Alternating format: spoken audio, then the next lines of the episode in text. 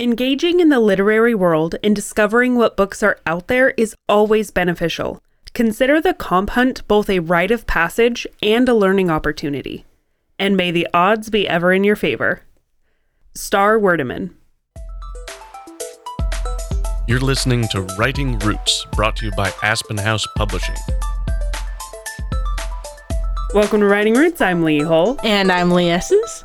I really like our topic today. It is something I think that most authors, when they are getting to the publishing stage, when they're trying to do the marketing, this is what they struggle with, I think, more than anything, other than like actual marketing, because that's a whole different skill set. Today's question is How do I determine the comp titles? And the quick answer to this is the vibes which is difficult to define. But I think a lot of people get that wrong when pulling up comp titles. So a lot of them go for plot elements that are similar or even genre types.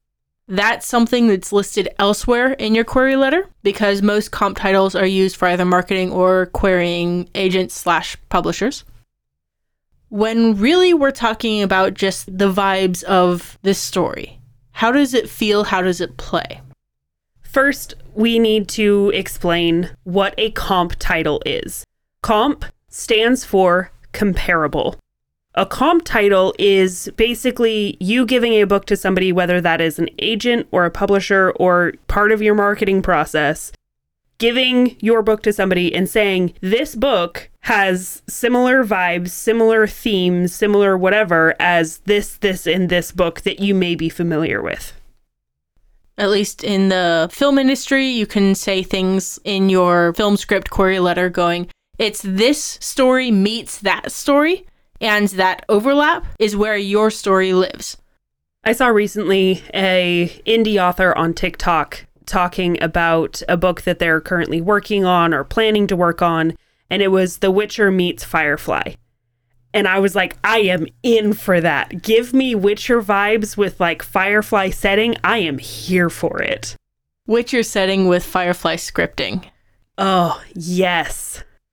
A comp title also exists to help give the person who you're trying to sell your book to an idea of the target market. So if you're saying something like it's a steampunk Game of Thrones, okay, this gives us a vibe of the world building, the politics, the magic, the storytelling. And we know there's already a market for that because there's a market for Game of Thrones and steampunk. However, there are some misconceptions with comp titles, some things to be careful for. First off, your comp titles are not books that share similar plots. You are looking instead for books that share similar audiences. Again, comp titles is part of the marketing. Marketing is all about finding your audience. You want to go to the audience and know what they've read, what sort of books they're interested in. They don't always care if the plots are similar, they actually kind of want a little variety in the plots but they want a story with the same vibes, the same feel, the same genre. That's what they're looking for. And it's not just genre. Because if you look at the romance category, there are so many different flavors of romance. So having something beyond just genre, which should also be in your query letter. My fantasy stories are much closer to Jim Butcher fantasy than they are to Brandon Sanderson fantasy.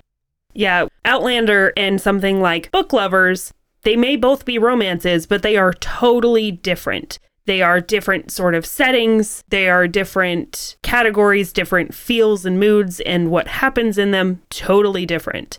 There are a lot of different categories, so just picking one that is also in that genre is not enough work. You need to get more specific.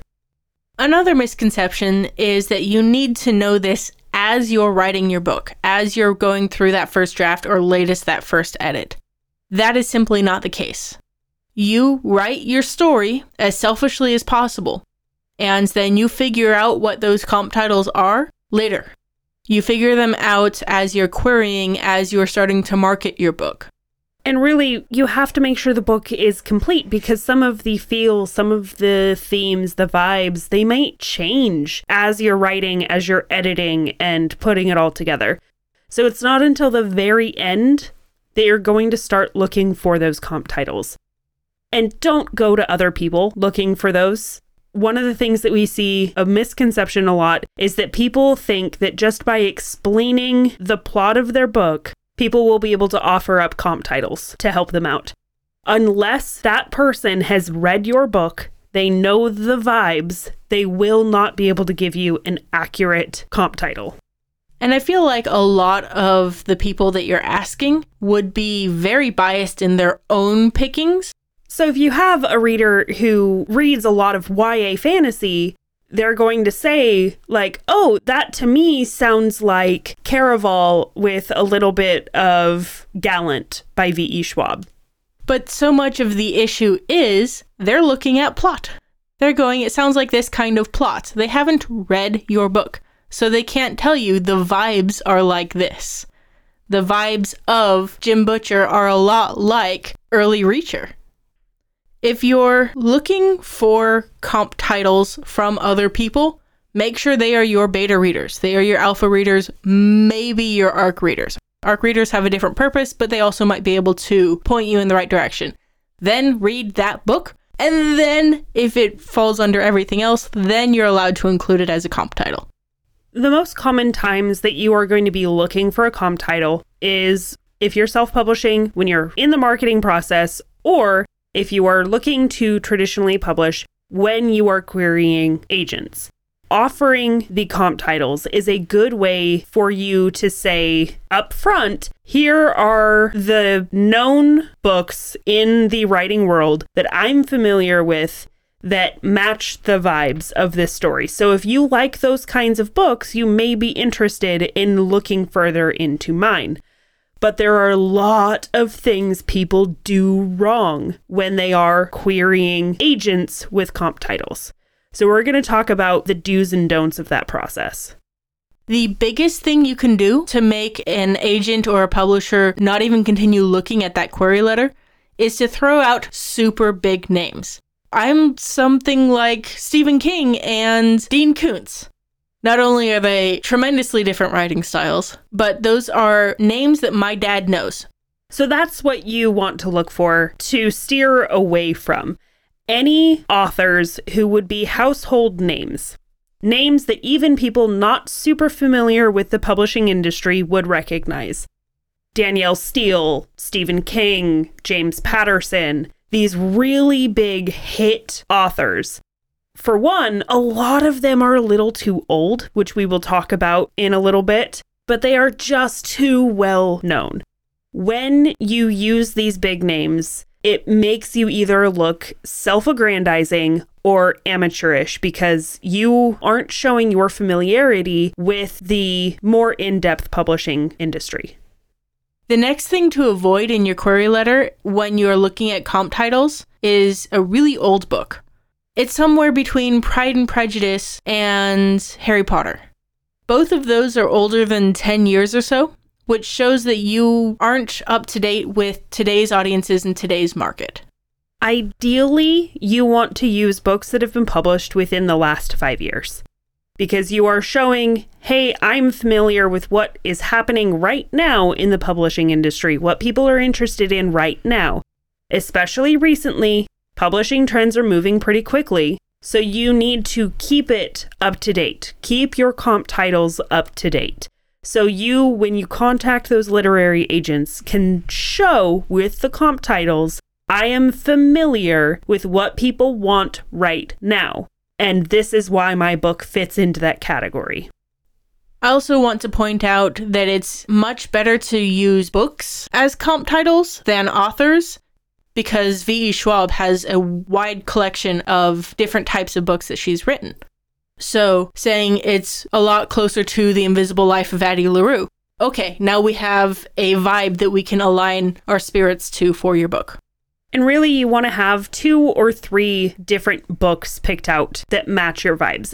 And be specific about why they're comp titles, not just, oh, it's in the same genre. Talk about why specifically those are the comp titles.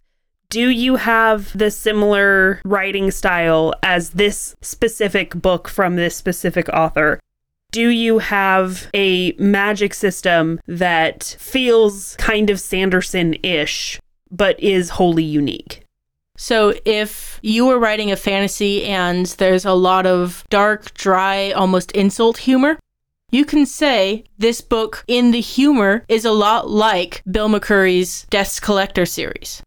Because that is a signature reason why people read that collection of books is because that character has insult humor down pat. So narrowing it down and saying that, if you like this, then we're going for that. And of course, when you are querying with, don't leave out comp titles.